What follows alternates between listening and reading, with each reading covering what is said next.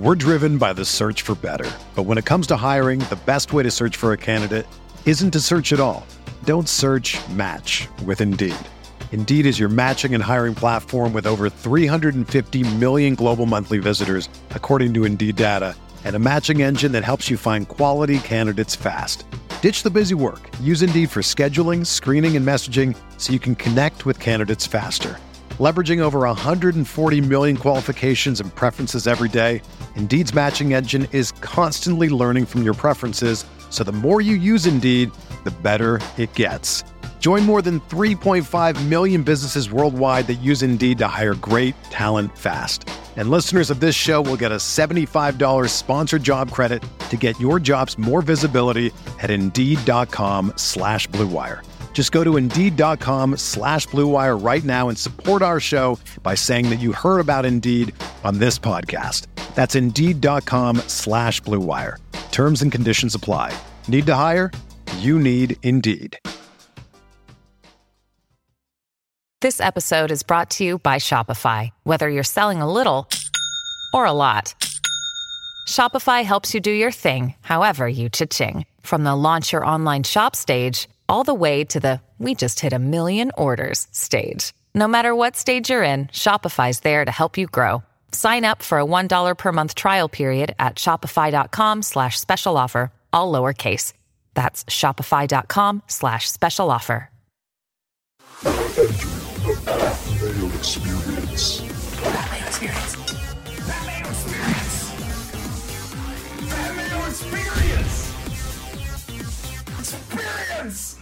Welcome to the Pat Mayo Experience, presented by DraftKings 2021 Charles Schwab Challenge. Final bets, DraftKings ownership, the weather, and of course, the viewer chat. If you're watching this after the fact, hit the time codes. They'll all be in there so you can jump around to wherever you want. Live chat will just say live chat, so that could really be anything based on what people say, but just pound those into the YouTube feed right now, and we'll be good. Remember to smash the like button to the video, subscribe to Mayo Media Network. And I guess that's all you really need to do today besides becoming a member at FantasyNational.com. FantasyNational.com/Mayo. Get you 20% off. Build all your lineups. Use the head-to-head tool, ownership projections, the simulator. It's all up there. The U.S. Open is coming up very, very quickly. If you didn't get in last week, you still get the 20% off by FantasyNational.com/Mayo. Listeners League link is full. I'll probably have a newsletter coming out this evening. It's free to subscribe to the newsletter. You can find that in the description of the video and pod. Don't know if I'll get around to it. It's my wife's birthday tomorrow, so I don't know if we're celebrating tonight or tomorrow. If we celebrate tonight, probably won't get it out. Not going to lie to you. Nah, not worth it for me to be in that kind of shit going forward by not doing it. So hopefully I'll have something put together for you with the best stats of the week, links to all the articles, all the shows, ownership, updated projections, and everything of that sort, because there's a lot of good content, not only for me, circulating around the interwebs as of this week. I want to jump into my picks, though. Probably a bunch of losers, because that's all I do on this show is give out losing wagers, but I tried to scale back a little. I didn't play any first round leaders, didn't play any top 20s. I'm just trying to narrow back down on let's try to hit some winners. Didn't even play a bunch of each ways, just bomb each ways. And I got sucked into two guys that I would just feel bad if I didn't have money on them and they won, so they made the FOMO list. But what I got right now, Connors, Neiman, Hoffman. Those are the three that I gave out on Monday, 28 to 1, 40 to 1, 55 to 1.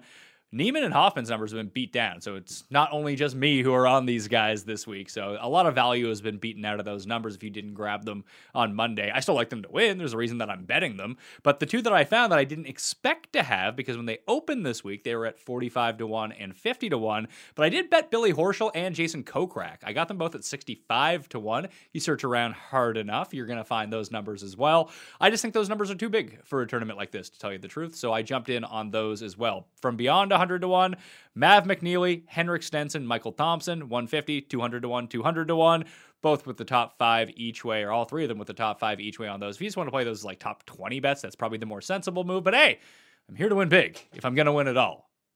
I'm not going to win, so I might as well at least try to. I'd rather strike out swinging than strike out looking, put it that way. Two FOMO bets, Si Woo Kim, 90 to 1 with the top five each way, and my guy, the Gim Reaper, 125 to 1 with the top five each way. It wouldn't be right if he entered the winner's circle slipping on the plaid jacket, and I wasn't there to cash a bet on him at 125 to 1. The stats are still telling me that Doug Gim is good outside of putting, So maybe he'll learn how to putt this week. Wouldn't that be terrific news for everyone?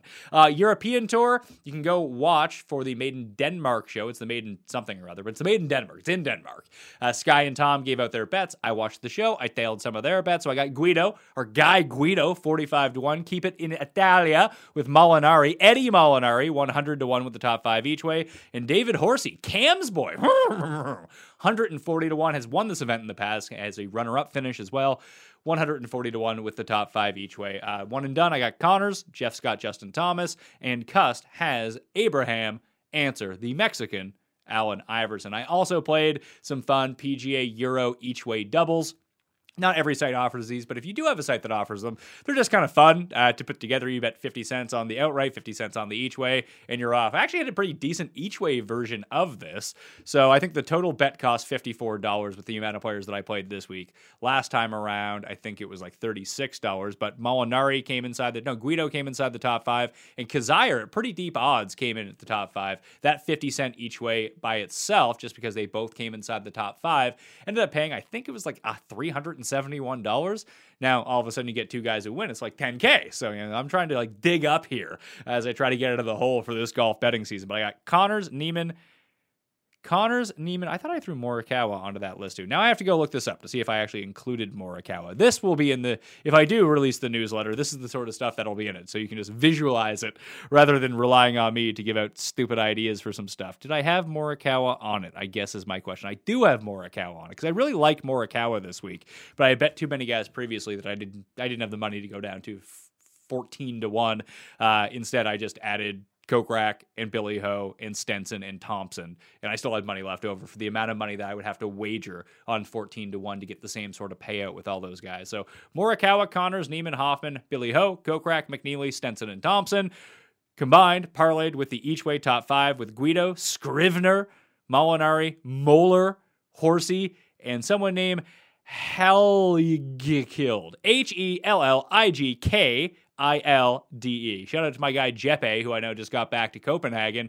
Maybe I can text him later. He can give me the phonetic way to pronounce that name, but there is zero chance that that is going to happen for me. So those are the 6 euro guys. They're all super deep odds. So if one of those guys, I mean, Scrivener and Guido are 45-1, but the other guys are 100-1 and beyond. If one of them finishes inside the top five, and even Morikawa finishes inside the top five, it's going to be a pretty decent week. You know, you have two guys from one tour, one guy from another, and he's a long shot. All of a sudden, you start seeing the money pile up. So I actually find these bets kind of fun, and it's a pretty low investment. You can play it as a 10-cent double, a 25-cent double. It's not a large investment, and it should keep you going throughout the weekend because you just have so many guys. You know, two of them got to play well, right? Weather report. I put this in the chat already. If you're looking for it on windfinder.com, it is the Fort Worth Tower. There's a couple around there, but the course is right next to Fort Worth Zoo. This is the closest tower to the zoo that I could find. So that's what we're dealing with. It's been pretty rainy in Fort Worth Monday and Tuesday, so it could be softer conditions, although it does look like it's going to heat up. The average temperature somewhere in like the mid-70s, breaching into the low 80s for most of the week. But what we do see on Thursday is pretty sustained wind and wind gusts, and this starts as early as 7 a.m. in the morning. And it goes all the way through to like 7 p.m. in the evening. The highest wind gust you're going to find is like 24 mile per hour. And the tricky part is that's when the winds are actually at its lowest constant speed at like 10 to 11 miles per hour. So there's a huge gap between the gusts and the consistent wind. Sometimes that poses more problems for players than you might think. Now, later on in the afternoon, you're going to get a sustained 15 to 16 mile per hour wind with gusts up to 23 and 24. There's less of a gap there. So at least you, when you adjust once, it's not a huge overcompensation if the wind really does pick up, because it's not going to be as big of a difference between the top end and the low end speed that you're constantly dealing with. I actually played for the first time in 18 months. Actually, not 18 months. I played last summer with Jeff. Whatever day Derwin James broke his leg, I was playing golf with Jeff. He also gave me like 3 puffs of whatever weed he was smoking, and it basically knocked me out for 3 holes. Wasn't expecting that. Wasn't expecting to be so tough. I gave up smoking weed like 7 years ago, so it just, boom, hit me in the face. Just like the sun hit me in the face yesterday. Wasn't that much of a sunny day, but we played yesterday. The winds were pretty constant around like 18 to 20 miles per hour with gusts up to 30. So I have like between a cloudy day UV burn and massive wind burn everywhere. I forgot how hard it is. I mean, I moved back to where I'm from, so I grew up playing these conditions. But after being away for like a decade and a bit, coming back to them and trying to play golf again, it's like, oh my God, I totally forgot that you can smash a 5-iron into this wind and it'll go like 120 yards because that's just what the wind's going to do to your ball if you're not like great playing in the wind. Friday is the interesting part with the weather because it looks like it's going to rain just a little bit overnight, making it softer conditions in the morning.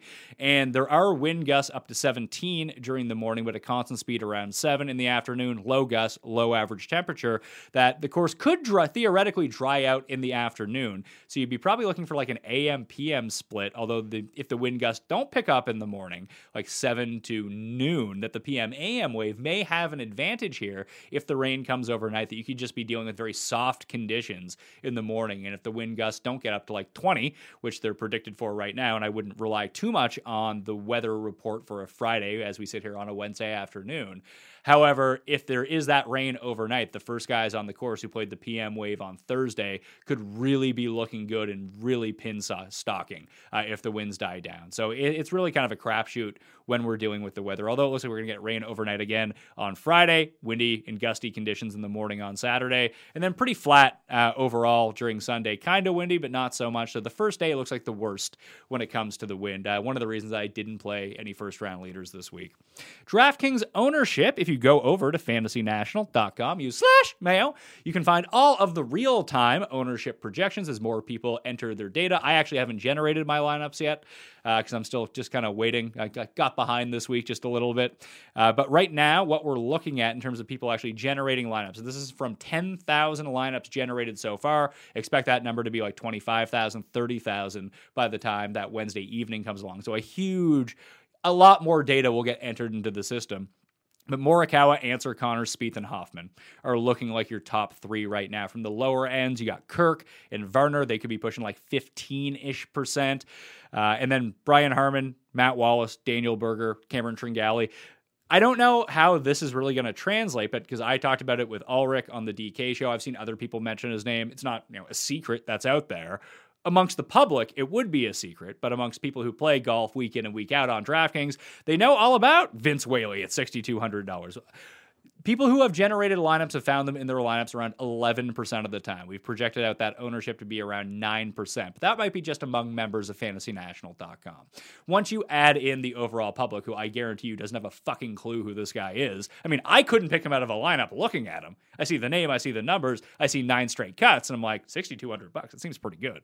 So I think that people will play him. I'm kind of fuzzy on where the actual ownership ends up because I do think this week, just looking how everything plays out, it seems like there's going to be one of two builds that goes through this week. Because Justin Thomas is weirdly coming in at like 10% ownership. Could be a nice week to jump on JT as he projects to be the lowest owned player above $10,000. Actually, the lowest owned player basically from Neiman up. It's Scheffler and Thomas are the two who look like they're going to provide you the most leverage if you don't want to use Gary Woodland, who does project to be the lowest owned player from $8,700 and up at around 7% with him. So he is a nice pivot play here in the middle. Sungjae also shaping up to be a bit of a pivot play as well. But if you want to go like Thomas and even Finau's not super highly owned, but like Finau and Thomas, Finau and Scheffler as your start, you can take the chalk all the way down the board and your lineup is way different than everyone else's. But what it looks like to me is that people are either starting with Spieth or Morikawa and working their way down. They're not using two of those guys. I mean, some are obviously, but most people are not using two of those guys in their lineups. They're using one of them and a $9,000 guy and essentially Charlie Hoffman, Matt Wallace, or Brian Harman as their next guy in, and they're filling up the rest of the roster with Chris Kirk, Matt Kuchar, Griot, Snedeker, people in that range. Harold Werner seems to be popping up a lot as the last man in. Or if you do play the superstars and scrubs way, which I don't think is going to be a massive move this week, and I've discussed this at length already, but top 65 in ties with a field of 121 players, 5 of those guys are probably dead to begin with because they're not making the cut.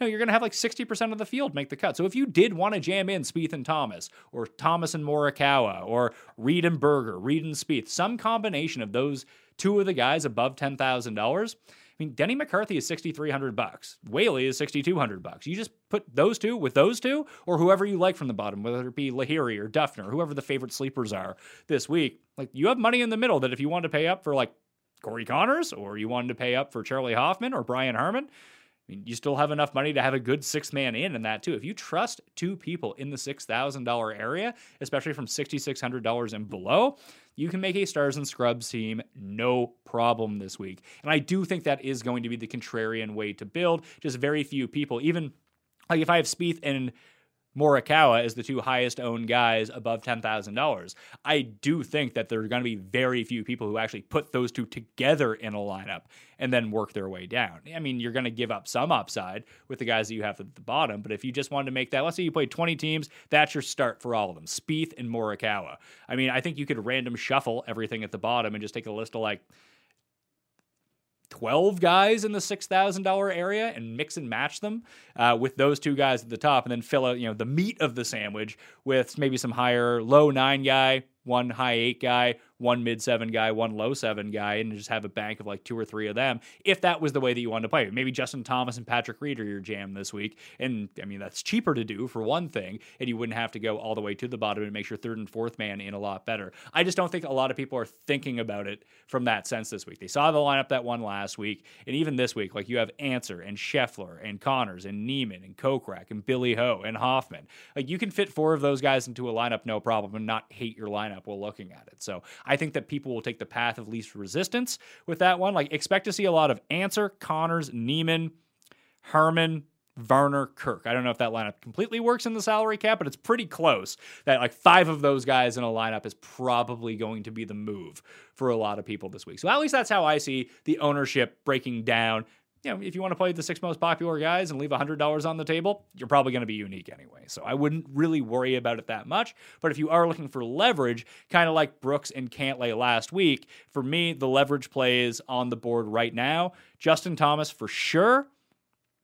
Woodland, Im, and Scheffler would be the next tier down. I actually think I like Sungjae the best of those. Rose coming in pretty devalued now as well. And then you have this like mid $8,000 pocket between Streelman, Nah, Phil, and Palmer, and just no one is using those guys. Maybe Streelman cracks 10%, but I would doubt that the other guys breach 7%, and you're probably looking at 5, 4, 3% for some pretty good names, considering Mickelson just won a major, Kevin Na won this tournament 2 years ago, and has already won at a comp course so far this season, and this is Ryan Palmer's home course, and he has a bunch of top 10s here. No one wants those guys, because they need to have Brian Harman and Cameron Tringali and Matt Wallace and Charlie Hoffman in their lineup. So that's an actual leverage spot. If you wanted to completely fade Harman, Wallace, Tringali, and Hoffman, I mean, I'm playing Hoffman. Hoffman's the only one of those 4 that I'm going to play. But if you just wanted to play, divvy up your Hoffman shares into Phil, Na, and Palmer, and you're still not even going to get close to the Charlie Hoffman percentage between those 3 guys. So though that is another leverage point that I see on this board if you have the guts to take it. I'm currently not playing any of them, but I might work that in depending on the builds that I end up going with. Lucy Nicotine is a company founded by Caltech scientists and former smokers looking for a better and cleaner nicotine alternative. Finally, tobacco alternatives that don't suck. Research and developed for 3 years to be made for people, not patients. Lucy has created nicotine gum with 4 milligrams of nicotine that come in 3 flavors, wintergreen, cinnamon, and pomegranate. I like the pomegranate from the ones I've had so far. Lucy also has a lozenge with 4 milligrams of nicotine in cherry ice flavor. Also, tastes really great. And it's convenient and discreet. Products can be enjoyed anywhere, on flights, at work, on the go, on the golf course, even at the gym. If that's something that you're into, that's not so much for me, but at the golf course, that is perfect. So I'm not having a cig per hole. I just have a lozenge per hole. Actually, not even per hole, at least per my experience. It's 2021. Get rid of your cigarettes. Unplug your vape. Throw out your dip. And get some Lucy nicotine gum or lozenges. This is the real deal. A subscription to Lucy comes directly to your door each month. It's so simple, and you don't have to leave your house because Lucy has the delivery down.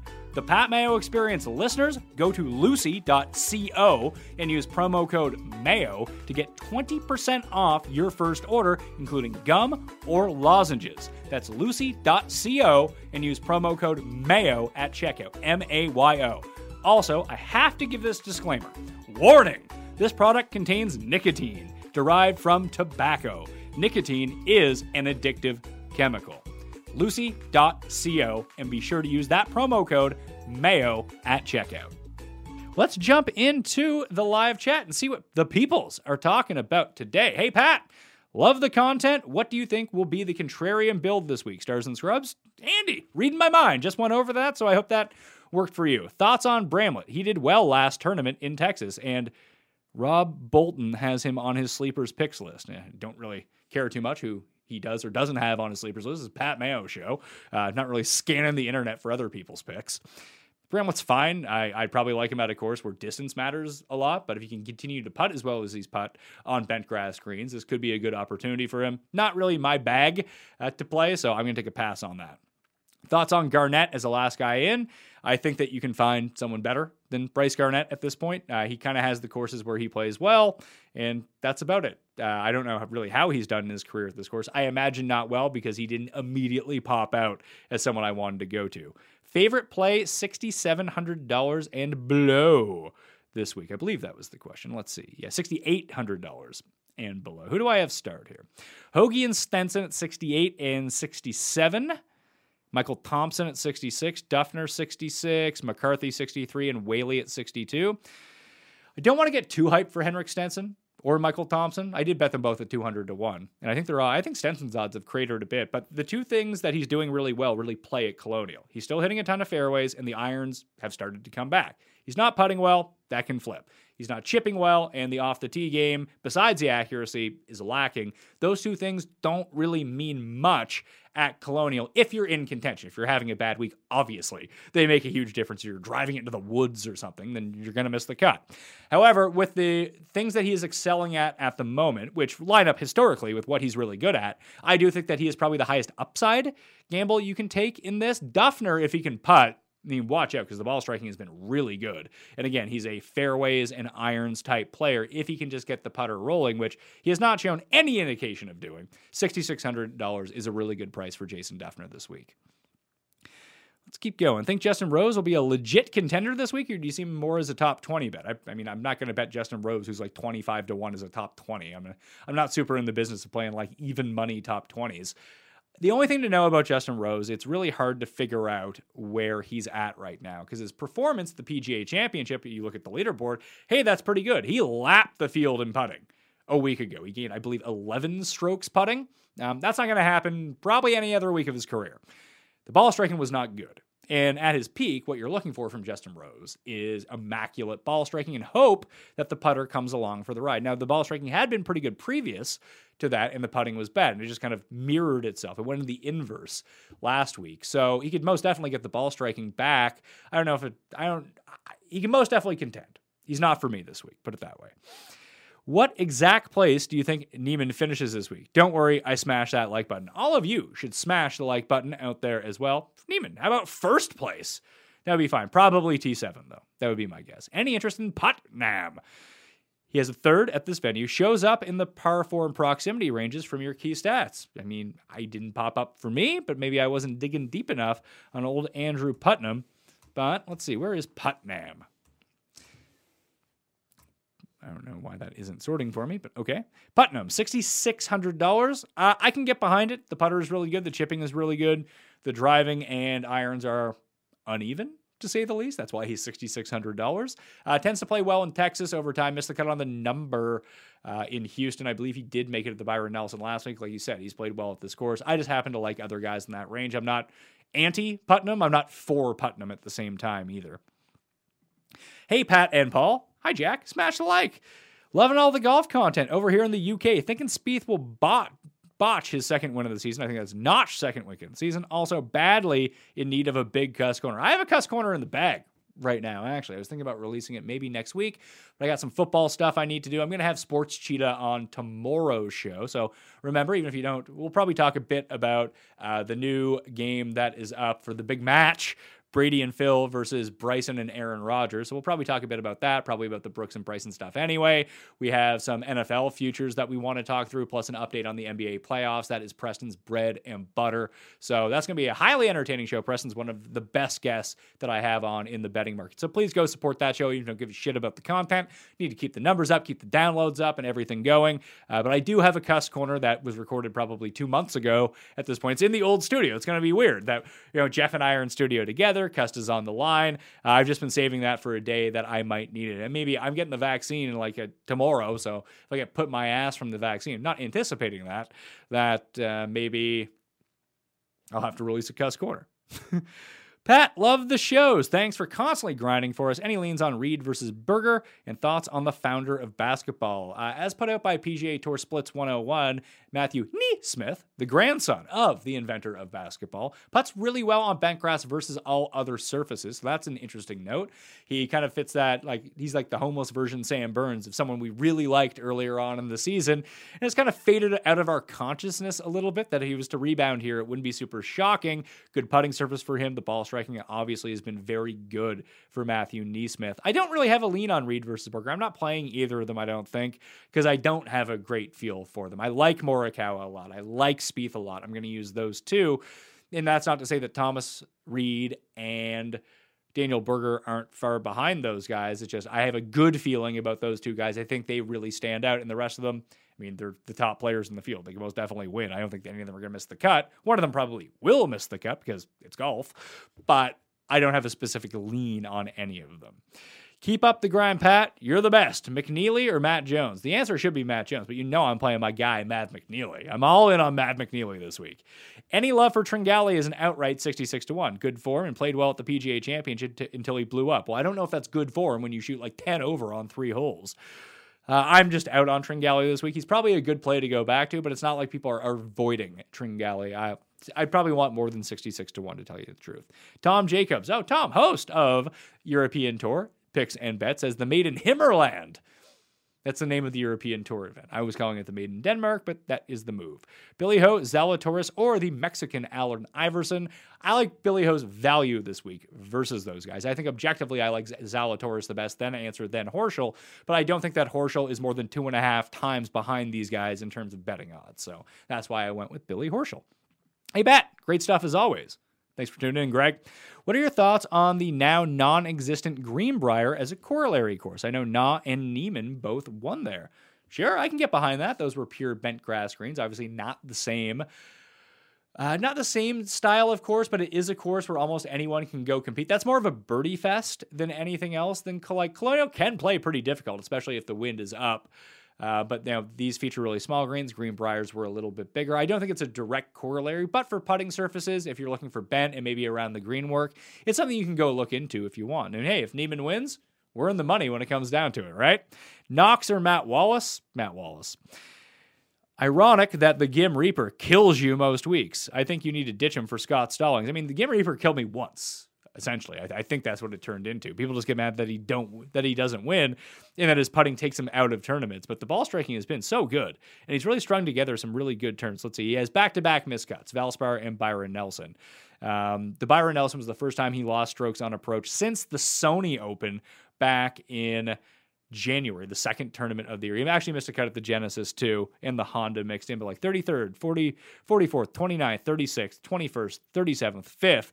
And this is all without putting a lick whatsoever. So I do see that the underlying numbers are there for him. Like, he has the sort of skill set because the putting has been so bad that he can have a good ball striking week and miss the cut. But if he does have a good ball striking week and he does putt, he does appear to me like a player that will churn out like a top five, no problem, a la Corey Connors. He's actually shaping up to be very Corey Connors-esque, but Corey Connors right now is a more elite ball striker, obviously. And the putting has been better for Corey Connors.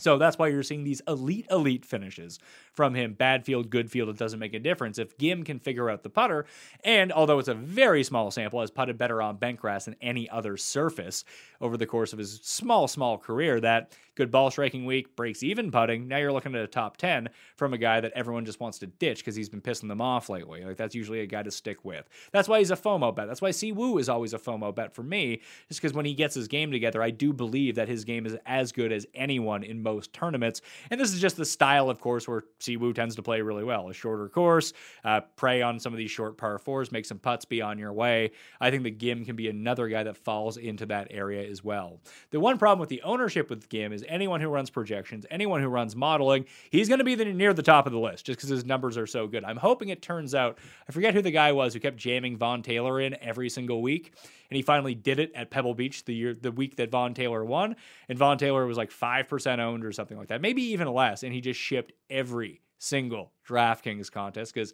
he was the one who, I think it was it Sal? Sayu? Now I can't even remember who it was, but there was one guy, pro DFS player, who just jammed in Vaughn Taylor because anyone who ran a model, Vaughn Taylor would just pop every single week. And the one week he actually made some putts, he won. And he was a huge odds. No one owned him. He was super cheap on DraftKings. So you just kind of have to stick with it. Judging this stuff on a very micro level can be very dangerous. And I'm so guilty of doing that. I don't have the cojones and I don't have the discipline not to do that. But if you really zoom out, one of the great things Colin Drew used to always preach to me about, and I never really forgot it, was golf is really difficult to figure out DraftKings-wise at least, or even betting-wise, how you're actually doing and whether your process is working or not. Because if you hit two outright winners in a row, you got them right. Maybe you had a bad process behind that. I don't know. It can make you seem like you're really good at golf betting. And realistically, it's two isolated events. And when you think about something like why the DFS pros and the DraftKings pros tend to stick towards basketball and tend to stick towards baseball and even hockey for that matter, is that they happen every single night and there's multiple slates every single night. So showdown would probably be a better test of skill so you could actually track how you're doing. But where you might be able to play, let's say you play 10 MLB slates per week. Over the course of a month, you might get in 45 to 50 MLB slates. So that's a pretty big sample. You don't even get 40 total slates in a year of DraftKings golf. It's once per week. And you have no idea until you look at, like, really zoom out and look at the macro view of how you're doing and how your process is going to really judge whether it's working or not. Like, you could run bad variance-wise, you could run really well variance-wise, and it could delude you into thinking you're really good at this, or kind of kick you in the nuts a few times when you're actually doing the right things, but you're not getting the desired results you want over the course of a month. A month feels like a really long time, but essentially, it's 4 events. It's not a big sample when it comes to golf whatsoever. So you have to manage your expectations and understand what you're actually looking for a baseline for this stuff. So that's why I'm sticking with Gim in this matter. Any love for Brian Stewart? Probably not. Not for me, at least. Can't believe that Phil hasn't withdrew. I think you mean withdrawn. Surely he misses the cut this week. I'm not playing Phil, but I wouldn't put it past him to go out and like have another top 5 here. Rafa Cabrera Bello has been awful. However, has been good at Colonial and courses like Colonial. Has he? Has he been? Jeff liked him this week because he saw him make like 7 birdies in a row. I mean, the only course I can remember Rafa Cabrera Bello ever playing well is like TPC Southwind, which I do not think correlates with this at all. That's a really like long par 71 or par 70. I mean, Rafa's made 3 cuts this year, and 2 of them have been in Texas, so that's not bad. I mean, Rafa just isn't playing well at all. Like, there's no real pop courses for him. Genesis and WGC Mexico in 2020. Before the hiatus, St. Jude at TPC, not River Highlands. I just had Southwind. So he's played well there a few times in his career. Arnold Palmer Invitational.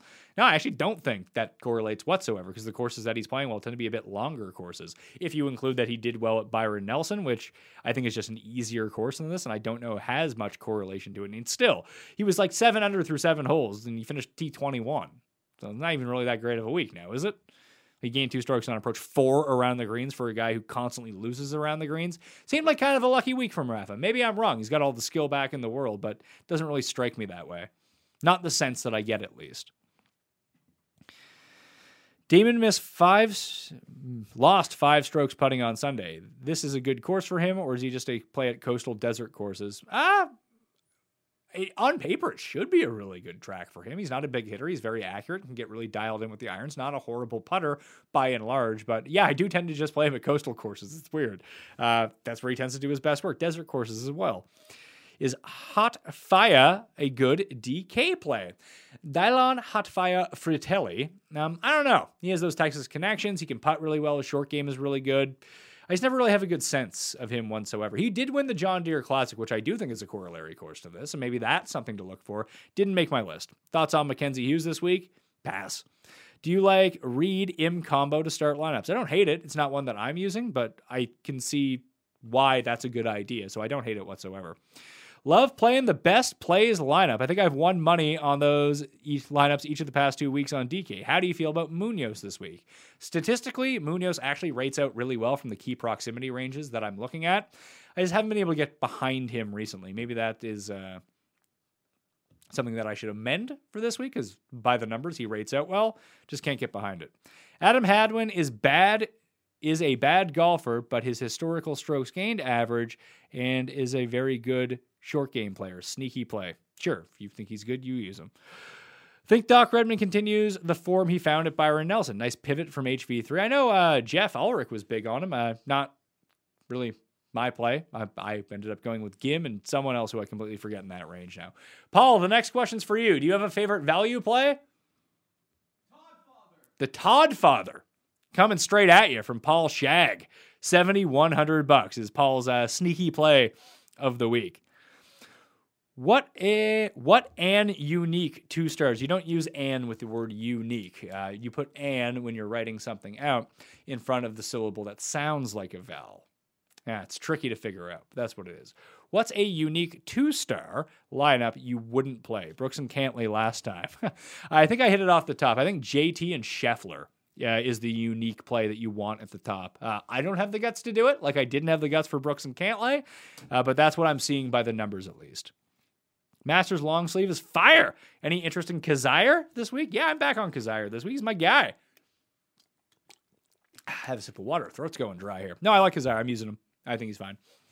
Bet the opposite of Pat's picks. Stay away from Neiman and McNealy. I don't know how you can really bet the opposite of my picks unless you just take head-to-heads versus those guys. But I guess that might be a move. What'd you say, Paul? Ban him. You want me to ban him for life? Are the people out there saying ban this guy for life because he's a fucking asshole? Come on, Pat Show. I give you free content. You come on and make fun of poor Pat Mayo. What are you doing? No, I'm going to let this guy go. If he says something else shitty, he's done. Banned for life. Thoughts on Notorious RCB? I just kind of went over Rafa Cabrera Bello. Cam Davis has not been great at Colonial, but always comes out in the model. Should I fade him, or is he coming around enough? Man, I don't know. You're using the model. You should be able to figure this part out. You're asking me. I would have told you about Cam Davis if I had interest in Cam Davis. Just sounds like you like guys. You should play the guys you like. Honest to God, it sounds like you're really doing the research. If you got the faith in him, I don't. But if you do, I say go for it. He's popping in the model for you. That's why you're running these. Thank you for doing these chats every week. Waiting stats. What number of rounds do you tend to have the most success with? Well, none would be the answer, but past 24 is usually what I try to look at. 36, and it really depends on the stat as well. I kind of went over this on the research show, which you can go back and check out. Stats like 350 to 400 yard par fours. You don't see a ton of those, so you have to have some context behind it. So I like to look at the longer term numbers from those. So I usually make a mixed condition model. So I'll weight that one at like past 100 rounds on that hole, where if I'm looking for approach and who's heating up, I might go like past 6 weeks in the mixed condition model for strokes gained approach, or even proximity from the key range that I'm looking at as well. And just try to mix those different stats with what I perceive to be, more data from one of them, and I'll weight those in the short term, and one where we have less data, try to weight those out in the longer term and try to put them all together and see what it spits out. I should do a better job of making those every single week, but I get busy and lazy, and sometimes I don't do it. I just run the model like, all right, that's what the guys are telling me. Perfect. Maybe I should make an amended version of this model where I do factor all that stuff in, but I'm a lazy man from time to time. I get burnt out from doing the content, and then at like 9 o'clock at night, I don't feel like doing anything else. So that's maybe that's why you get the membership at Fantasy National. And then you can take advantage of all of that and really dig into it yourself if you'd like. Si Woo and the Gooch seem too cheap. Si Woo history is awful here, but any interest in either? Of course I have interest in Si Woo. It's me. The Gooch, yeah, maybe not. Any thoughts on Ortiz? It felt like at some point during the PGA Championship, every single day, Carlos Ortiz was at some point 4-under, and then he'd just give it all back. I don't know what to make of him right now. I usually do like him on Texas courses. Really hadn't given much consideration to him this week, actually, but maybe low Mexican versus Ancer. This either feels like Ancer comes in second place or Ancer misses the cut, like right on the number and screws over a bunch of people. I'm not playing him, but he's also Andercursed this week as Tim's one and done, so... There's a lot of stuff going on here with Abe Ancer. Maybe low Mexican player, Carlos Ortiz, could be a decent wager with so much steam behind Abraham Ancer at the moment. But he didn't really pop up on my radar. Both Gim and Si Woo in the lineups. Yeah, they're definitely going to be in there at some point. I don't know what the exposure I have because I have not made them yet. Who's been Andercursed? It is Mr. Abraham Ancer. What did Cush shoot when you guys played yesterday? Cush shot 95. I shot 96. Not great, but you know it's a course where they had an LPGA event before, so it's not the easiest course going. And the wind just fucked with us all day. I lost the front nine. I made 2 triples and a quad. If we played match play, I think I won 4-up against him, but we didn't play match play, so I can't really take credit for it. I'm not cussed. I'm not going to take credit for that. We actually had, he put one OB on 18, and I was down 2, and we ended up on the green from almost the exact similar length. If I had made and he had missed, I actually would have won the match. I was 4 feet away. He was 3.5 feet away. I lipped out my 4-footer. Cuss made his 3.5-footer. So if I had just made, we would have pushed. I missed. I lost by a stroke. So that sucked. It felt good to get back in the swing of things, though. I've just played so infrequently over the past few years that my game has really gone to shit, that it's one of those classic things where for 4 or 5 holes, kind of rolling, getting the green speeds down, figuring out my irons again, figuring out all the lengths. And it was tough to do with so much wind just because you had to like double club up on almost every approach shot. And I had to put the driver in the bag at one point because I hit it OB on like 3 consecutive shots. And it wasn't even my driver that I was playing with. It was a friend's driver, so I couldn't even snap it over my fucking leg. So I was so fucking pissed off. But I pulled out this like stiff shaft 3-wood. It was just... I was hitting it just as far as my driver because I was losing all my distance on my driver by just slicing it to the right. I was hitting this one straight and basically just still putting it out there like 220, but down the middle of the fairway. Once I started doing that, started playing a whole lot better. Turns out your score gets better when you're not losing balls OB off the tee on back-to-back shots. That's how you make triples and quads, as it turns out. But I did lose a ball in the rough. We couldn't figure out where it went. On the 16th hole, and that was really the end of my day. I had pulled back even with Cust, and then just one of those, like Bryson at the Masters. You put the ball in the rough is high. 4 of us looked for it, couldn't find it, had to take an unplayable. Sucks, but them's the rules, and that's what happens. Who are the 3 Andercursed players this week? This is not a major, so there's just one Andercursed player. You'll have to follow him on Twitter to find out the rest of the Andercursed players like midweek, but it's Abraham Ancer at the moment. If you had to pick between PGA Tour and Euro Tour for betting, which would you select? Do you believe there's better value on the European Tour? I can't really speak to that, to tell you the truth, because you'd think that would be a worse market. Maybe at an American-only sports book, the Euro Tour does present better value, but I use international sites because I'm not American. I'm an international, so I have access to not all the British books. Like I can't trade on Betfair, but I use Bet365 for most of my bets, which is the largest sports book in the world internationally. Like their Euro lines are pretty sharp, just like their PGA lines. I mean, I would bet PGA because I just have more interest in the PGA. Although now that my kids get up at 4 a.m., I have been watching more European Tour. I'm not going to lie to you. What about Old Faithful Mickelson? It's going to be tough for me. It feels like chasing this week for me. Got here late. Did you already discuss all the weather advantages? Yes, I did. That happens if you want to rewind to 6:21 in the show. I go over the weather forecast, and if you scroll up in the chat and rewind to that point, you'll see that I dropped that link in there as well to the Windfinder Tower that I am using this week. I'll probably include that in the newsletter. Maybe I'll even do up like a rinky-dink newsletter that just kind of has jot form points. I've been trying to put like a lot of effort into it, but then it takes me like 2 hours to write. I'm like, well, why am I making more work for myself when I could just put this in? It's the point of the newsletter. It's like here are like just observations I've made. Here's a cheat sheet. Here are links. Maybe that's good enough for the newsletter going forward. Major week might be a little bit different as it's like extra content, but it's completely free and you can sign up for it in the description of the video and pod. Thanks, Pat and Paul, for all of the work you guys both do. You guys are my stress busters. Now I can't go a day without listening to the show. I wish more people were like you, Andrew, that you get a good laugh from us and, puts a smile on your face for the rest of the day. Thank you for tuning in. If you are like Andrew, I suggest you smash the like button and subscribe to Mayo Media Network. I'm looking really forward to getting back into football full time. I'm going to have to make a decision on what happens to this show in particular. It's just really difficult to do. Like if I upload videos, it's not bad. Maybe this will stay a video only show and I won't upload it to the podcast feed, but then I feel bad because, you know, more people listen to the podcast feed than actually watch the videos. But if I put out two audio podcasts in one day, whichever one gets released first just gets buried. It doesn't get downloaded because people don't even see it. Sometimes it doesn't even pop up on people's phones. So it's really like a waste of numbers for me when it comes to advertisers and things like that. I like to stick to one show per day unless there's some sort of an emergency. But video-wise, I think we could probably get away with that. Keep this and go football, not full-time, but like 3 days a week football, 3 days a week golf, and that will be the Pat Mayo Experience, 6 days a week coming at you. So if you can just support all of the shows and download all the shows when you see them, I might be able to keep the live chat along. I guess maybe I'll hear from you guys. You guys can tweet at me at the PME. Would you rather see the research show on Sundays continue to go, or would you like to see the live stats? Live stat or the live chat show and like this show come up, because I can basically put this into a newsletter and maybe do like a Twitter AMA or something like that if you guys have questions, or you can send them to an email and I can answer the best ones or something like that in the newsletter. Maybe that could be a new facet. Still trying to work a lot of this stuff out, but now that football is coming back around, as much as I love golf, I do love football as well. And we're talking about where the new people come in to find the show. It's from football. It's not from golf. I appreciate everyone who watches for golf. I love doing golf, but it's just a drop in the bucket compared to the new people that come to the channel and consume the content for football. So we got to cater to those people too. Plus, I mean, that's where I got my start, was in football. It wasn't golf.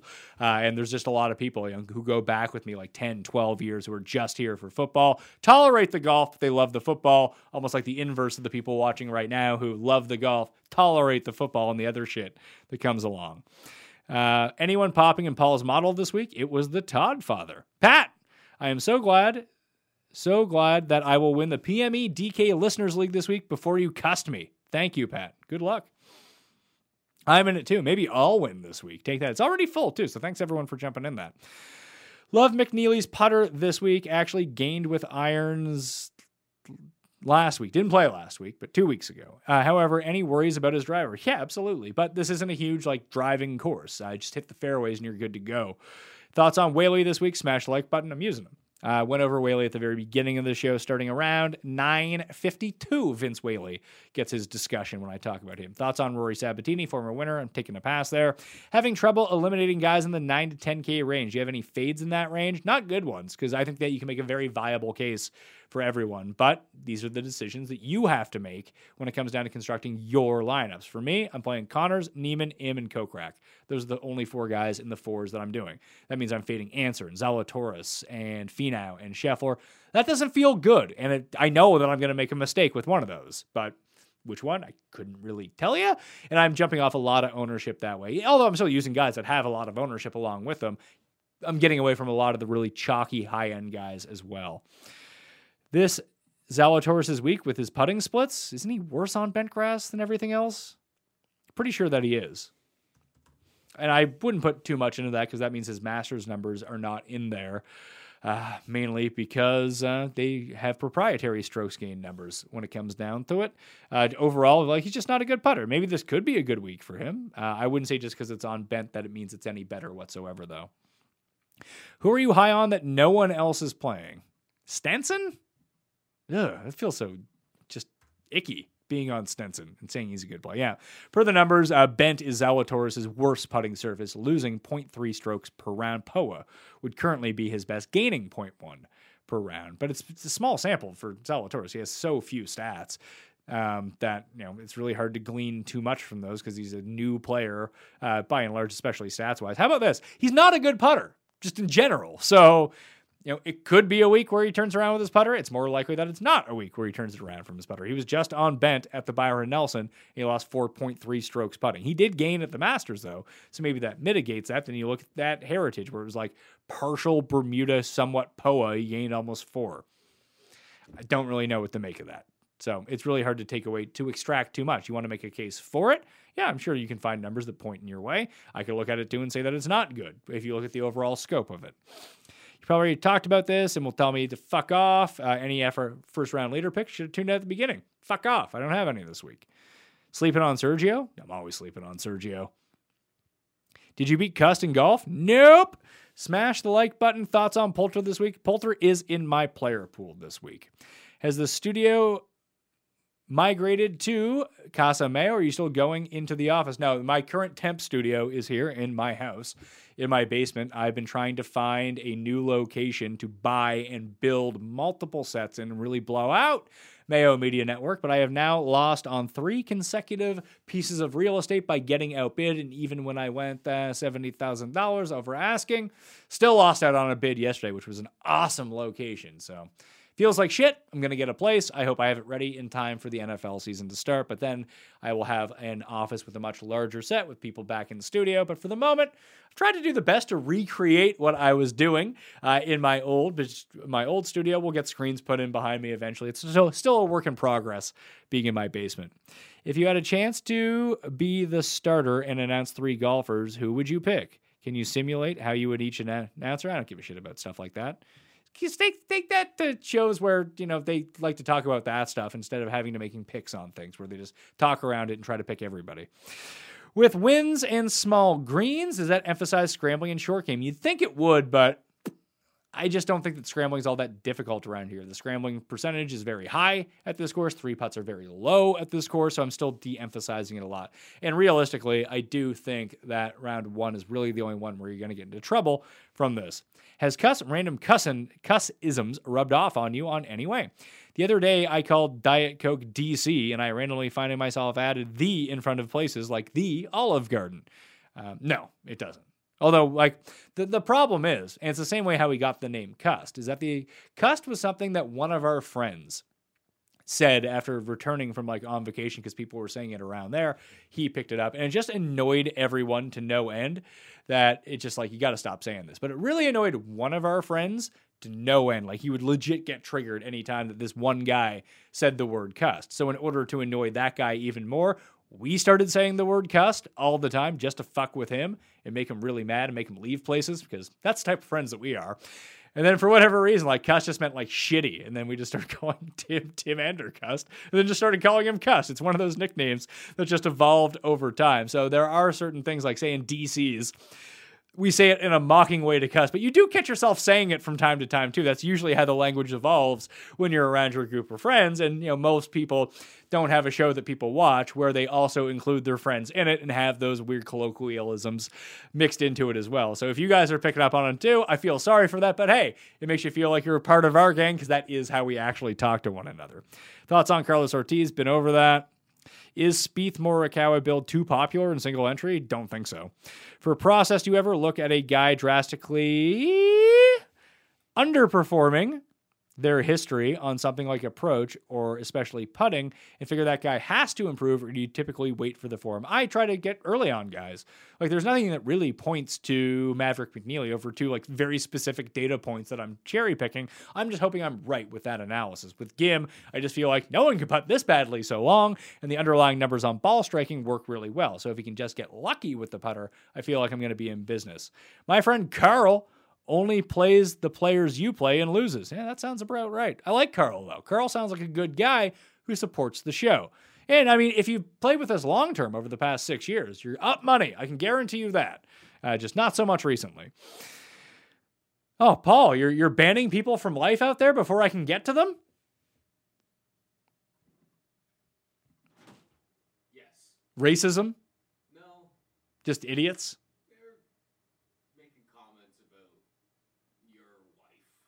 My wife. Nothing too personal. Nothing too personal. No, I don't want to see that because that will legit make me angry. And it makes me... Oh, are they now?